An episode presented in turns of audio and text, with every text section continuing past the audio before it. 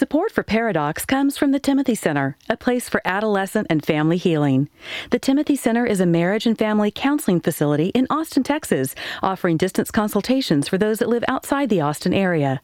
If your family is struggling and you'd like to consult with Jimmy, Josh, or one of their trained professionals, visit them at timothycenter.com. I thought you were going to come out with some sort of Milky White bosom reference in this romance novel, but you didn't. No. In fact, I think his follow-up book was Milky White Breast to Hell. That was his follow-up. Because we all know Milky White breasts lead to hell.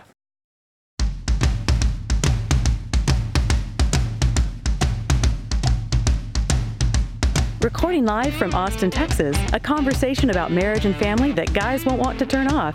Dr. Jimmy Myers and Dr. Josh Myers are a Pairadocs. At first, she seems shocked at the manner in which he embraces her to teach her the latest waltz. Dum, dum, dum. In her first experience in the arms of a strange man with his limbs pressed to hers, and in her natural modesty, she shrinks from so familiar a touch. When she raises her eyes, timidly at first, to that handsome but deceitful face, now so close to her own, the look that is in his eyes as they meet hers seems to burn into her very soul. A strange, sweet thrill shakes her very being, leaves her weak and powerless and obliged to depend for support upon the arms for which are pressing her in such a suggestive manner. But the sensation is pleasant, and it grows to be the very essence of her life. That was a outtake. Is it an outtake? What is it when you read? Excerpt. An excerpt. That's some romance novel? No. This is from Judson's Press, published in 1902 by T.A. Faulkner, entitled From the Ballroom to Hell. To Hell. To Hell. I thought you were going to come out with some sort of Milky White bosom reference in this romance novel, but you didn't. No. In fact, I think his follow-up book was Milky White Breast to Hell. That was his follow-up. Because we all know Milky White breasts lead to hell. All right. So here I was minding my own business in 1976-ish, 76, 77. And I was the president of the student body of my high school. And before you get all that impressed, I think there's like 50 bodies in the student body. But it was a very, very small school. But this was Cisco High School out in West Texas. And have you ever seen Footloose? Kevin. 7 Degrees of. Mm-hmm. But in all of your, I know that you had this, I'm going to watch the 100 top movies of all time and all that. Yeah, I mean, and here, let me throw out my brag. I have made it through 75%, not even 100, of the AFI, American Film Institute's top 100 movies of all time. So, of course, I've seen Footloose. Okay. Well, for those that, people that are listening that are, you know, what, they're so young, they're like zygotes. Mm-hmm, mm-hmm. And they haven't seen it. It's about a small town where they have, they bring in a dance and the preacher in town goes crazy. Well, that was virtually a documentary of my life. After like 40 years of not having a dance in the city of Cisco, we arranged that we're going to do this. So we get the armory and we, WFAA radio in Dallas has this, this huge, you know, DJ, and he's going to come out and DJ that. It was a huge event. And you're putting this on. Yes. I'm the president of the student body. Okay. And so, we do this and it's, you know, it's all the teachers are sponsoring and da-da-da-da-da-da-da. So it goes off without a hitch. There's no pregnancies. And to my knowledge, there were no references to Milky White Breast at all. Safe. In the dance.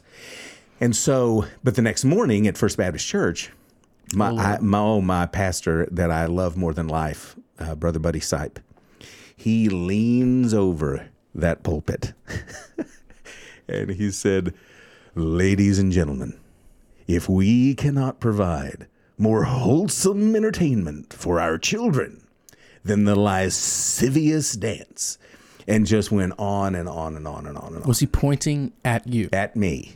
Because as youth, we sat up front to show support of the pastor. Mm-hmm. Well, that was back in a day when way too many churches majored on minors.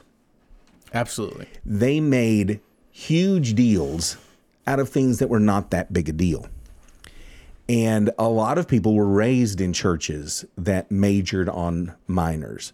And today we're going to talk about, in our parenting, do we major on minors? Or another way, a kind of more popular phrase is choosing our battles. Yeah, Kimmel in his grace-based parenting talks about one specific example he used was that of nap time with a younger child. And this is certainly my paraphrase, so this is not verbatim. But he gives the example of nap time, and that if you have a kid, you're wanting them to take a nap, but this kid is wanting to have a say, and you would prefer that he's in his room taking a nap in his bed with, let's say, PJs on. But this kid is wanting to do it on his floor with just his diaper, and he's. And to be honest, wouldn't we all rather sleep that way? Seriously, absolutely. Just on the floor in our diaper. Just let it rip. I'm closer to that actually than you are. Well, I'll be pretty close to it when you get there. Mm-hmm. I probably will be changing that diaper. Probably. You know, what goes around mm-hmm. comes around.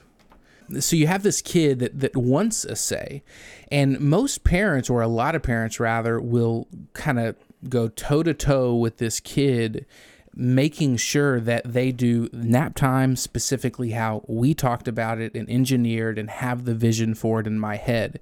And Kimmel's very clear and I think genius in suggesting that the goal in this was nap time. That we've got to learn to kind of maybe step off the gas a bit, allow the kid to have things, and ultimately his point is choose your battles. I remember back in the day, Dobson telling the story of this lady that comes to him and says, "Oh, you know, my 12-year-old daughter wants to shave her legs, and I just told her the blah, blah, blah, blah, blah." And he just said, "Lady, get the girl a razor and drop it and move on." We as parents cannot fight every battle. We will exhaust ourselves, run ourselves and ragged, rupture our relationship with our kids if we fight every single battle. We can't treat not picking up your towel in the restroom to shoplifting at Target. And if your head's going to explode because they left their socks, what do you do when they're shoplifting? Where do you go from there if you've expended your emotional Hiroshima at leaving socks on the floor? So we've got to find a way to determine which battles are worth fighting and which ones we don't have to. And I'm telling you, sometimes it's a relief to some parents for us to be able to say, "Hey, take a deep breath. You don't have to fight. You don't have to do all this." So if we're going to ask parents to choose their battles, then we say, okay, then you've got to be able to determine what is a battle that you don't have to fight and what is an essential battle. Before we define a little bit of these essential battles, I think it's important to know that maritally we won't always have the same essential battles. Yes. I had, when this was a couple of years ago, our oldest is 3, but when we were giving her a bath and she was able to stand in the bath, for me, bath time is fun. We're playing, we're enjoying our time, and she likes to stand up. Who mm-hmm. doesn't? And for me, I don't like standing. Anytime I cannot stand is a good time. Like sitting. Yeah. I'm right there. I'm able to watch her, make sure she doesn't fall, hit her head. And I remember distinctively Katie, my wife, walking in and going, "Ruthie girl, sit down." And I said, in my mind, note to self, in my mind. This is now a new standard, right? This is an essential physical safety standard battle for my wife. And so it became my essential. Now, obviously, if it was a big enough deal for me, we would have gone back and talked about it and maybe redefined what is essential. But highlighting quickly, we're not always going to agree what essentials are with our spouses, and being able to navigate that dance as partners is going to be really, really critical. Okay, so if we're telling people that they need to choose their battles, determine what is and is not essential, okay, then how do you do it? I mean, what are some standards by which you do that? And I think number one, as you just mentioned, you get with your spouse and determine what's essential. These together. Yeah, you have to determine them together because you're going to have different, and obviously this is an ebb and flow thing that you're not going to be able to set out year one of your child's life and determine every essential battle that you're going to want to fight with your kids as they age. So this is going to be an ongoing conversation that's going to require empathy and grace and compromise because y'all are two different people. And ultimately, I do not have a monopoly on truth. My wife does not have a monopoly on the standard that she has for our kids. And I believe our kids are better for that. Using both of our perspectives and both of our truth, I think our kids are going to come out better in the end for that. And so sitting down, compromising, and working through the essentials together is huge. So growing up in our house, can you remember what an essential battle was? What was an essential battle growing up? Lord, you're putting me on the spot. I mean, probably essentials like they would be in any others, but not talking back. Oh, here's an essential. Oh, that was one, yeah. I remember. So as a child, I'm less so now, but as a child, I loved to appease. It was just make everybody else happy. I didn't really have a perspective. I didn't have ideas of my own. If other people were happy, I was happy. Sweet Josher. But I remember getting ornery at one point with Mom and maybe thinking she was stupid for what she was saying. I think I probably said, I'm not going to dignify whatever question you had with an answer or some sort of snarky comment. Yep. And I remember, I think I probably could have seen the hair stand up on the back of your neck, but you looked at me and you said, don't you ever talk to your mom like that again. So obviously respect and not talking back, those things were essential. Yeah. Okay. So get with your spouse. And I know this sounds so mechanical and but it's really important. Yeah. Because this is going to cause conflict. And sitting down over a cup of coffee while the kids are at soccer or whatever and having this conversation is worth the 30 minutes to an hour. Yep. I mean, if you spend 30 minutes to an hour just having this conversation, first off, you're probably going to agree on most things. And in those areas that you don't agree, the husband just says, okay, dear, and you move on. So... on. I'm not that was lie. Radio gold. But it is so worth the 30 minutes to an hour to have this discussion, to hammer out. In fact, it's really important for one spouse not to just dictate what all the essential battles are. Yeah. Because if one spouse feels as though the other has just crammed it down their throat, then they're not going to enforce it. Yeah, they won't enforce it at all. They won't do it. Yeah.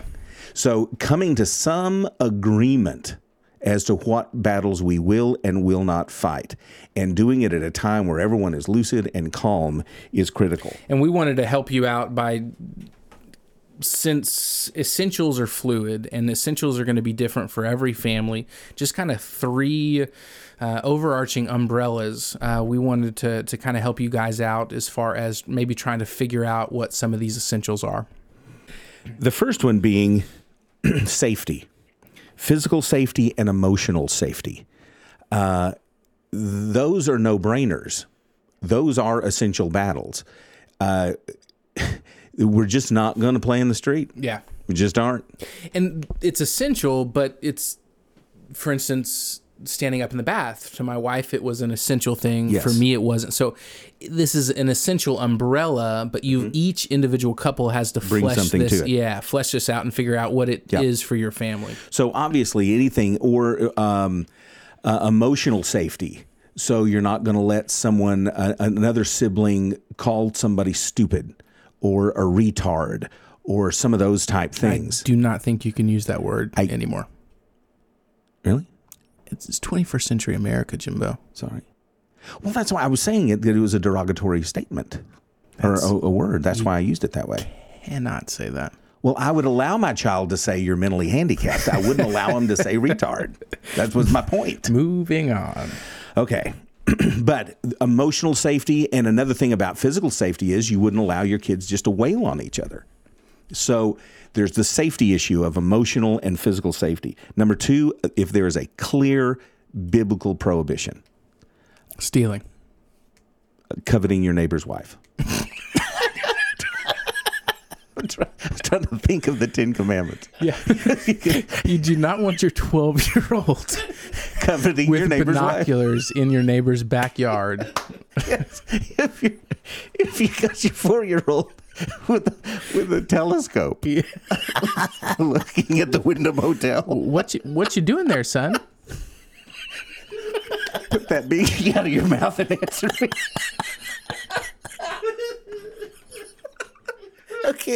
Okay. Shh. Executive producer, put a sock in it.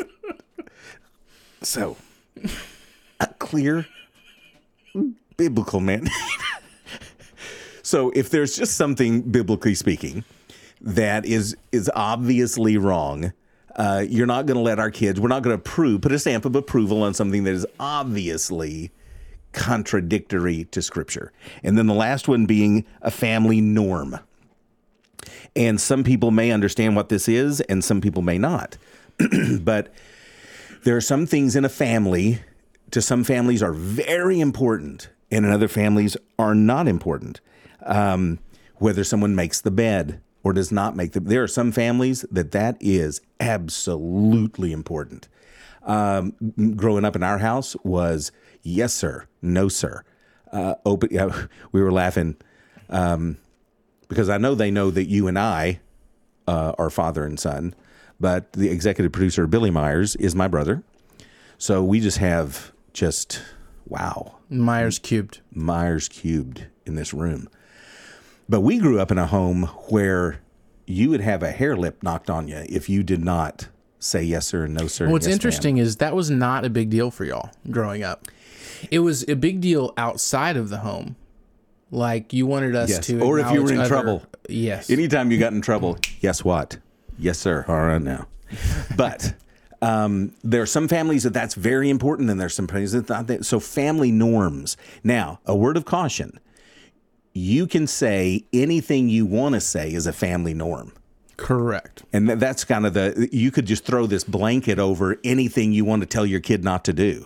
And say, well, it's our family norm. No, not at all. Yeah, this third one, while it's an important one to consider for essentials, family norms, is a very flexible one. Yes, absolutely. For instance, if I have a kid that's 16 and on meth, I'm probably not going to make them make their bed every day. And so this is certainly a flexible one, especially if you have a struggling team. Yes. And we wanted to mention before we get out of here, the idea of if you have a child in crisis, then we do have to triage. I mean, Absolutely. All of these are sort of dependent upon, your kid's doing pretty well. But if you really do have a child that's in crisis, then determining what is the most severe and then working down. I mean, your battles are absolutely would be different. Correct. Under those circumstances. But with the biblical standard, whether it's the coveting or it's the stealing, 1 and 2, the physical safety, the biblical standards, those are less flexible in my mind. Absolutely. Where the family norms is kind of an ebb and flow thing. You're going to have some of them instituted while others at other times won't be. Yes. Let us learn the lesson from T.A. Faulkner and From the Ballroom to Hell. Choose our battles. Pairadocs is produced by Billy Lee Myers Jr. and researched by Dr. Jimmy and Dr. Josh Myers. Special thanks to Life Austin Church in Austin, Texas, and our Pairadocs evangelist, Julie Lyles Carr. To find out more about the Pairadocs and to sign up for email updates, go to our website, paradoxpodcast.com. Next time on Pairadocs. You know, it's the principle, love stimulates love. You know, the Bible says we love God because God first loved us. That principle is true on the human level as well. Focus on loving. Then you can begin to request something specifically of your spouse, and in doing so, you teach them how to speak your language.